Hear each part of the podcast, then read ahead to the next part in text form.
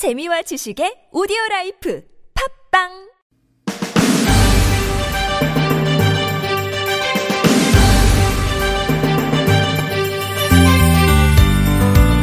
태풍이나 폭우 같은 자연재해가 닥쳐올 때 우선 기억해야 하는 주의사항 뭔지 아세요?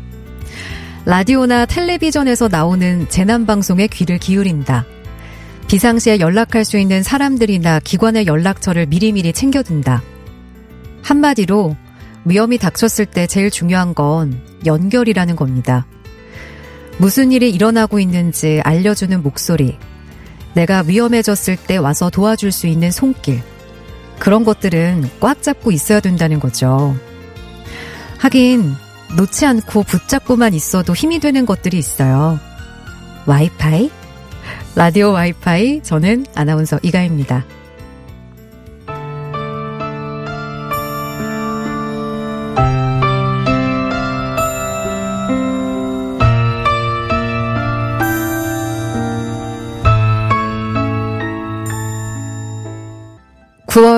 9월 5일 라디오 와이파이는 햇빛촌의 유리창엔 비로 잔잔하게 시작해봤습니다.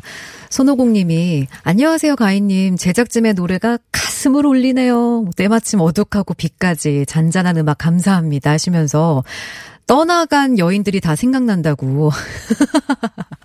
아, 인기가 굉장히 많으셨나 봐요.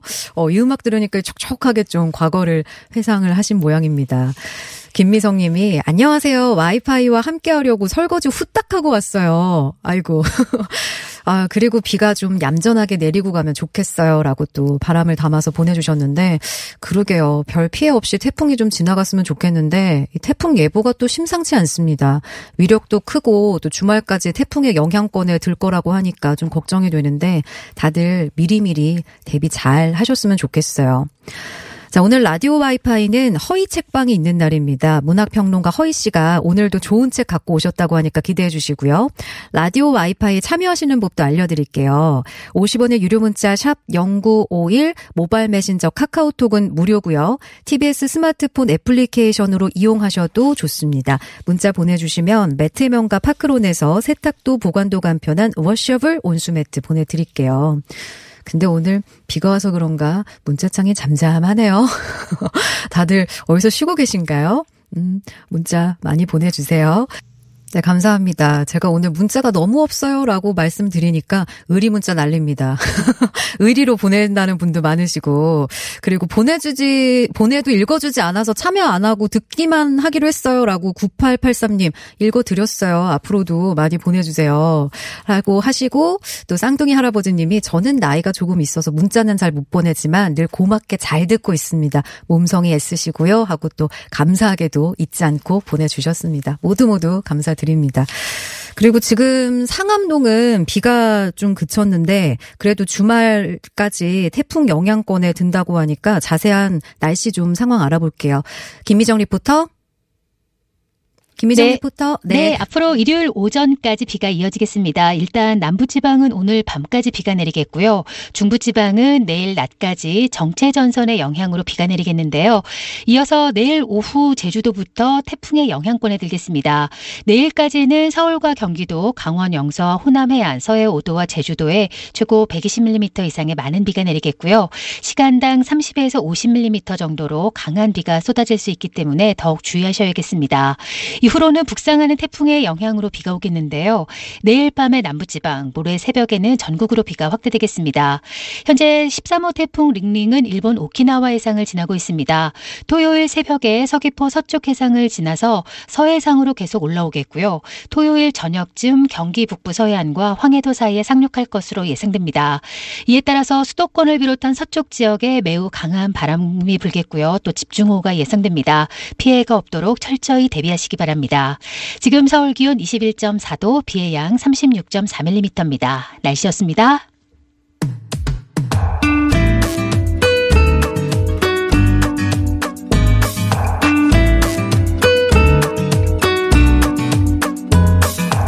익숙한 종이 냄새, 손끝에서 느껴지는 사각거리는 감촉, 잊고 있던 책 감성이 다시 살아납니다. 허이 책방.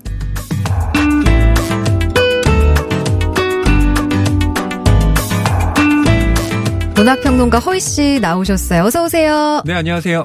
아, 오늘 머리에 아주 힘을 빡 주고 오셨네요. 아, 비가 와가지고. 예, 웬만큼 힘을 안 주고선 가라앉습니다. 저도 오늘 좀 많이 고정해 봤는데. 예. 예. 그렇죠. 네. 예, 지금 머리가 한 올도 움직이지 않으시네요. 아, 그럼요. 예. 바람이 불어도 비가 와도 거뜬한 스프레이 한 통을 쓰신 것 같은. 어, 어, 환경을 생각하지 않고 아, 오늘 비가 와가지고 저도 네. 약간 머리카락이 가는 편이어가지고 네. 비만 오면 약간 부스스하거든요. 아. 아니 오늘 어디 좋은데 다녀오셨어요? 아니요, 아무 데도 안 갔습니다. 여기 오려고 이렇게 꾸미신 거예요? 아, 그럼요. 어, 세상에. 왜 그러셨어요? 아이, 농담이고, 오늘 네. 너무 보기 좋네요. 네. 감사합니다. 자, 오늘은 어떤 책을 소개해 주실 거예요? 네, 오늘은 뉴욕대학교에서요, 심리학과 마케팅을 가르치고 있는 에덤 알터의 책, 멈추지 못하는 사람들을 소개해 드리려고 합니다. 멈추지 못하는 사람들. 네. 뭘까요? 이, 뭐, 일을 너무 열심히 한다는 건가? 아니면 춤을 열심히 춘다는 건가? 뭘 멈추지 못한다는 거죠? 네, 이가희 아나운서 본인 이야기시죠? 네. 저는 봄씨예요.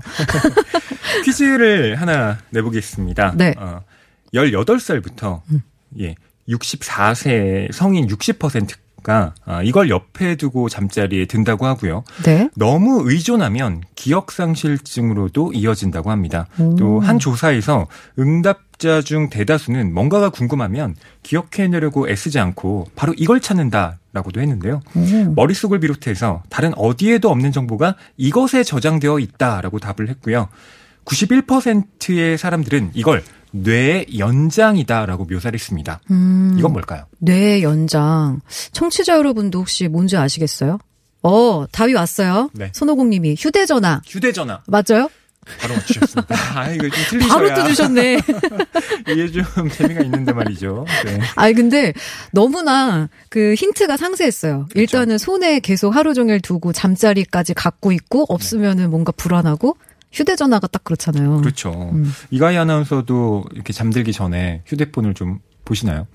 저는 뭐 들으면서 또 자요 항상 음. 휴대전화로. 아, 생각해 보면은 그렇게 꼭 볼 필요는 없거든요. 그렇죠. 그러니까 문자가 매번 오는 것도 아니고 뭘 보야 봐야 되는 정보가 있는 것도 아닌데 그냥 항상 꼭 옆에 두는 것 같아요. 그러게요. 음. 그걸 사람들끼리는 다 외로워서 그래 이렇게 얘기를 하는데 아이고 참.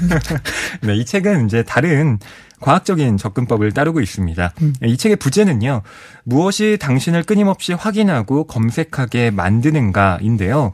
저자는 한마디로 그걸 행위 중독이다라고 명명을 합니다. 음. 그래서 이 중독의 본질이 무엇인지 또 우리가 흔히 알고 있는 이 물질 중독이라는 거 있잖아요. 네. 그것과 행위 중독에는 어떤 공통점과 차이점이 있는지 설명을 음. 합니다. 음, 그러니까 중독과 관련해서 얘기를 해서 거기에 뭐 행위 중독하고 물질 중독이 있다라고 깐종 마늘종님이 다이어리가 답이 아닐까라고 또 보내셨는데 다이어리. 아, 다이어리를 좀 많이 쓰시나 봐요 휴대전화보다. 네, 음. 저도 다이어리 애용자입니다. 아 근데 그런 맛이 있긴 해요. 그 휴대전화로 이렇게 문자로 저장하는 것보다 네. 글로 이렇게 쓰는 아날로그적인 그런 느낌이 또 좋을 맞아요. 때가 있잖아요. 손글씨를 음. 요즘에는 그렇게 잘 안 쓰게 되니까. 네. 예, 그럴 되게 좋은 것. 같네요. 휴대전화보다 다이어리를 옆에 두시면. 네.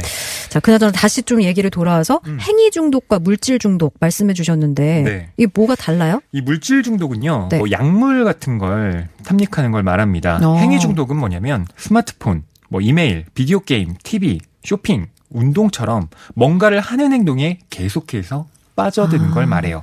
이 두 가지의 공통점은요, 뇌에서 도파민을 분비해서 강렬한 쾌감을 불러일으킨다라는 건데, 단기적으로는 심리적인 위안을 주지만, 이게 장기적으로는 해악을 끼친다는 겁니다. 그러니까 해로운 줄. 알면서도 이 어쩔 수 없이 절실하게 원하게 된다는 점에서 이 물질 중독이나 행위 중독이나 작동 방식이나 원리는 똑같다라고 저자는 말하고 있습니다. 음. 어, 약간 저는 그냥 생각했을 때 그 약물 중독만 좀 위험할 거라고 생각했는데 그렇지도 않은 모양이네요. 그렇죠. 음.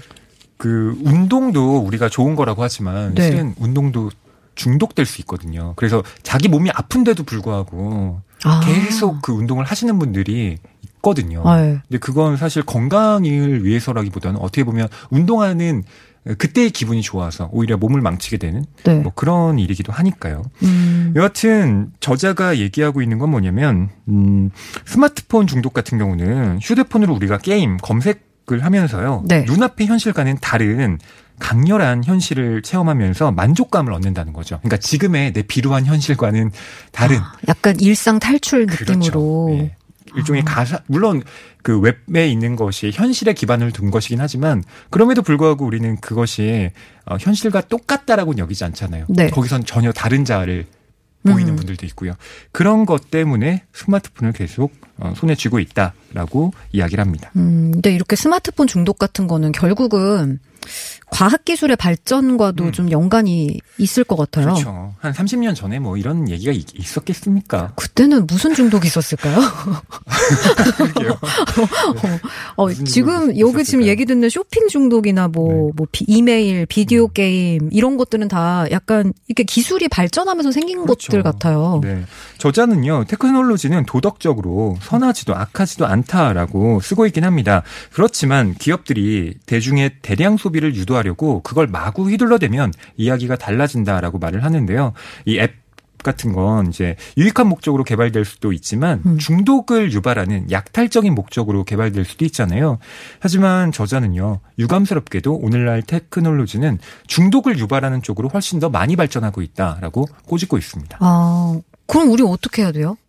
어떻게 해야 되는 거예요? 안 쓸 수는 없잖아요. 그렇죠. 네. 그래서 저자가 이야기를 하는 건, 음, 온건한 형태의 중독 같은 경우는 뭐 병원 치료까지는 받을 필요가 없고요. 네. 삶을 꾸리는 방식을 좀 바꿔보자라고 제안을 하는데, 어, 이런 삶의 변화 같은 경우는 특히 자녀를 둔 부모님들이 많이 신경을 써야 한다라고 강조를 합니다. 그러니까 자녀가 스마트폰을 하루에 얼마나 어떻게 사용할지 거기에 음. 대해서 정확한 규칙을 제시해 줄 필요가 있다는 거죠. 뭐 게임도 몇 시부터 몇 시까지만 그렇죠. 하는 거야 이런 식으로요. 맞습니다. 어. 그러니까 아이들은 아무래도 그런 이제 제어가 아직 어, 잘 되지 않기 때문에 네. 예, 그런 통제가 또 필요한 거죠. 음. 또 어, 동기 강화 상담이라는 기법도 있는데요. 네. 이건 이제 사람들의 내적 동기를 유발해서 그 자기 자신의 문제를 좀 스스로 해결하도록 하는 그런 이제 심리 상담 기법이 있는데 음. 이게 그 이론적으로는 자기 결정 이론이라고 말을 합니다. 그래서 환경적으로 어 건전한 습관을 위해서 건전한 그 주변에 어떤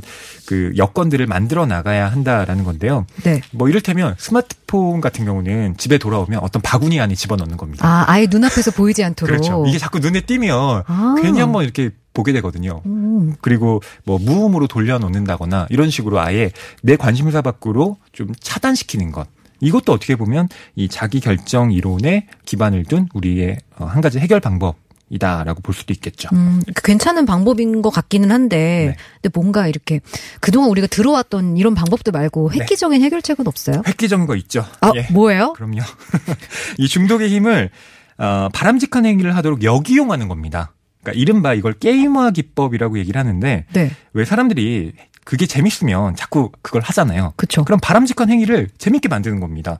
예를 들어서 P 전자회사에서 개발한 전동 칫솔이 있는데 이게 앱과 연동되어 있는 거예요. 네. 그래서 이 앱을 실행시키면 스파클리라는 캐릭터가 등장하는 동영상이 나오는데 아이들이 양치질을 하면 점수를 따게 되는 거예요. 음. 그래서 이 점수로 스파클리를 키우는 겁니다.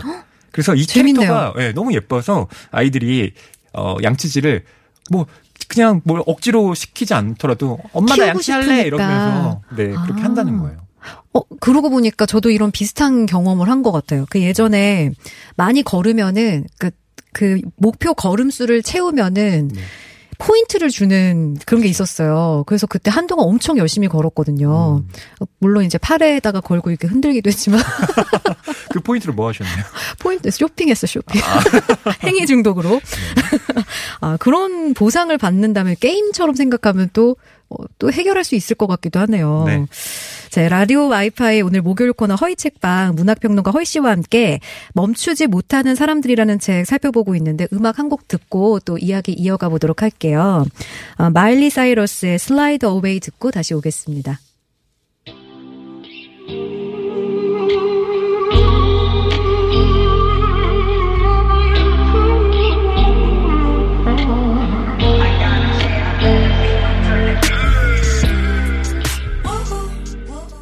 네, 감사합니다. 오늘 멈추지 못하는 사람들이라는 책 살펴보고 있는데 앞에서 부정적인 중독을 멈추기 위해서 긍정적인 것들을 게임화시키는 방법에 대해서 이야기했는데 문자로 그렇게 하다 보면 그것도 중독되는 거 아닌가요? 라는 또 의견을 주셨어요. 네, 정확한 음. 지적이십니다. 그 부작용이 있어요? 이런 게임화에도? 그럼요. 부작용이 오. 있죠. 제가 획기적인 방법이라고 소개는 해드렸지만, 괜찮은 것 같았는데. 예, 네. 저자가 이걸 또 맹신해서는 안 된다라고 말을 합니다. 어, 게임화라는 게 막강한 위력을 가진 수단이긴 하지만 네. 양날의 칼의 성격을 갖고 있기 때문인데요. 음. 게임화는 결국 많은 체험들을 사소한 일로 만들어버리기 때문입니다. 뭐 예를 들어서 스톡홀름의 오덴플란이라는 곳에 이제 지하철역이 있는데요. 거기에는 피아노 계단이 있다고 해요. 그래서 계단을 이제 피아노 건반처럼 만들어서 계단을 이제 오르내릴 때마다 피아노 선율이 울려 울려 이제 퍼진다고 하는데 음. 뭐 우리나라에도 그런 많잖아요. 시청에도 있고 여기저기 지하철역에도 있고 그쵸. 많잖아요. 그러니까 이게 이제 사람들로 하여금 좀 걷기에 도움이 되도록 하는 건데 네. 이게 재미는 있지만 장기적으로 보면 실제로 건강에 바람직한 행위를 증진해 주진 않는다라고 저자는 말을 합니다. 음. 오히려 운동은 무조건 재밌어야 한다라고 사람들에게 암시를 줌으로써 이 운동이 건강과 행복을 위해서 어 우리가 하는 어 것이다. 그러니까 약간 고통스러워도 우리가 그걸 참고 해야 된다라는 그 뜻을 좀 훼손해 버린다라는 거죠. 실은 아. 운동이 맨날 재밌 맨날 재밌기는 어렵잖아요. 근본적인 해결책이 될 수는 없다는 거네요. 그렇죠. 이게. 그러니까 피아노 계단 같은 이 게임화가 뭐 재치 있는 방법이긴 하지만 네. 사람들이 이 운동을 대하는 생각 자체를 바꿔주긴 어렵다라고 어, 이야기를 하는 겁니다. 음, 역시 그 게임화에도 음. 약간 그 어두운 면이 있긴 있었네요. 그렇죠. 음. 어, 저자는요 게임화가 가져다주는 재미가 사람들이 어떤 체험을 이 바라보는 시각을 이 완전히 바꿔버려서 진정으로 어, 중요한 동기를 제거해버릴 수도 있다라고 경고를 합니다. 음. 어, 한 가지 예로 이스라엘의 한 유치원의 사례를 들고 있는데요. 네. 이 이스라엘 유치원에서는 제 시간에 이 자녀를 데리러 오지 않고 이 자꾸 늦는 부모들에게 벌금을 부과하기 시작했다고 해요. 음, 음. 잘못을 하니까 벌을 준다는 거죠. 아니, 늦을 수도 있지. 그. 일하다가 뭐 제 시간에 못 갈 수도 있잖아요. 맞아요. 저도 그럴 수 있다고 생각하는데 네. 그런데 이제 여기에서 중요한 건 그런 벌금 부과가 오히려 역효과를 냈다는 겁니다. 그러니까 벌금을 부과하는 유치원 부모들이 네. 어, 그러지 않는 유치원 부모들보다 늦는 빈도가 더 늘어났다는 거예요. 어, 왜요? 돈 내면은 난 제 시간에 갈 것 같은데. 돈 아까우니까. 내기 싫어가지고. 갈 것 같은데. 저도 그럴 것 같아요. 그런데 저자 뭐라고 얘기를 하냐면 네. 벌금 부과가 바람직한 행위를 할 동기를 제거해 버렸기 때문이다라고 말을 합니다. 그러니까 벌금을 부과하기 전에는 늦게 온 부모들이 유치원 교사들에게 미안하다. 아, 늦어서 죄송합니다. 이렇게 사과를 했다는 거예요. 그런데 늦는 문제가 이제 돈으로 해결되니까 교사들에게 미안해 하는 게 아니라 저 이미 돈 냈는데 왜 자꾸 뭐라고 하세요? 아. 라고 말을 약간 하기 시작했다는 거예요. 정당 정당함을 약간 줬다고 해야 되나? 그렇죠. 돈이라는 걸로? 그러니까 올바른 행위를 해야 한다는 내적인 동기가 네. 난 이미 돈으로 대가를 치렀잖아. 그러니까 늦어도 돼. 라는 음. 이런 외적 동기에 밀려나 버렸다는 겁니다. 아, 그럴 수도 있겠네요. 그쵸. 그럼 어떻게 해야 되지? 방법을 네. 예, 여러 가지로 상황에 맞게 예, 많이 고민해 봐야겠죠. 그리고 음. 왜 부모님들이 너 이번에 시험 잘 보면 내가 너 평소에 갖고 싶던 뭐 노트북 사줄게. 뭐 이런 식으로. 그럼 또 이제 그 노트북을 받기 위해서 열심히 공부하죠. 그쵸. 근데 이게 그것도 한두 번이지. 잘못하면 역효과가 크게 납니다. 그러니까 아. 공부라는 건 항상 뭔가 그렇게 외부적인 보상이 있어야만 한다라는 걸 자녀들에게 또 학습시키는 안 좋은 결과를 만들어 그럴 수 있죠. 그리고 그 상품의 액수나 크기가 점점 또 커질. 수밖에 없을 거예요. 그러니까 본인 스스로 나는 공부를 해야 되는 뭐 예를 들어서 내가 되고 싶은 뭐 꿈을 이루기 위해서 맞습니다. 공부가 필요한다든지 예. 그러니까 스스로 동기부여를 해야 되는데 자꾸 그렇게 보상 쪽으로 몰고 가면 안 된다. 그렇죠. 어, 그래서 저자가 강조하는 게 아까 말씀드렸던 그 네. 동기 강화 어, 상담이라든가 음. 이제 자기 결정 이론이라고 하는 음. 스스로 어, 자기 안에서 그 이유를 찾는 음, 그런 힘을 이제 길러야 한다라고 궁극적으로 말하고 있는 거죠. 근데 오늘 이 책이 어떻게 중독에 대해서 얘기를 하고 있잖아요. 근데 네. 아까 문자 중에 그런 문자가 있었는데 인간은 중독되어야 살 수 있는 것 같은데 아닌가요? 이런 또 심오한 문자도 주셨어요. 어, 중독. 예. 약간 그런 거 있잖아요. 뭐 좋아하는 사람도 그러니까 뭐 사랑에 중독된다. 그래야지 또 뭐 결혼까지 뭐 이런 것도 있고 뭔가가 그러니까 무조건적으로 나쁘다고만은 말할 수 없을 것 같은데 음, 지나치면 안 된다는 거겠죠. 그렇죠. 네. 그러니까 중독이라는 것도 음. 그잘 사용할 때와 음. 뭐 그렇지 않을 때를 우리가 좀 구분해야 되지 않을까 싶어요. 그러니까 음. 계속 차가 엑셀레이터만 밟는다고 음. 무조건 빨리 가는 건 아니잖아요. 그러니까 엑셀레이터와 브레이크를 적절하게 밟으면서 네. 그래야 안전운전을 하는 것이고 음. 오래 갈 수 있는 것인데 사람도 어딘가에 중독 상태가 계속 오래된다면 어, 뭔가 막좀 힘들지 않을까요? 맞아요. 사랑도 음. 그렇지 않나요? 네. 뭐 단순히 약물 중독뿐만 아니라 우리가 뭐 SNS를 계속 확인한다든지 시간 약속을 어기는 것, 그러니까 우리 일상에서도 알게 모르게 중독된 것들에 대해서 좀 알려주는 그런 책이었는데 본인의 의지가 예, 제일 중요한 것 같습니다. 그렇죠. 오늘 그 보니까. 환경도 좀 바꿔 나가야 하고. 네, 억지로 하기보다. 네, 오늘 말씀 감사하고 좋은 책 소개해 주셔서 감사했어요. 네, 네, 고맙습니다. 다음 주에 또 만나요. 네. 감사합니다. 9883님이 가희 씨 점점 미로 속으로 들어가네요. 그러다 못 나오면 어떡하지? 왜못 나와요? 끝날 시간이 돼서 이제 나올 겁니다. 끝날 시간이 또 됐네요. 와이파이 이제 끝곡 남기고 인사할 시간인데, 어, 멈추지 못하는 사람들 책 들여다봤는데, 다른 거는 좀 멈춰도 와이파이에 대한 그런 애정은 좀 안 멈춰 주셨으면 좋겠다라는 생각도 들고, 태풍은 멈췄으면 좋겠고요. 끝곡 헤이즈의 비도 오고 그래서 남겨놓고 저도 인사드릴게요. 편안한 밤 보내시고, 우리는 내일 만나요.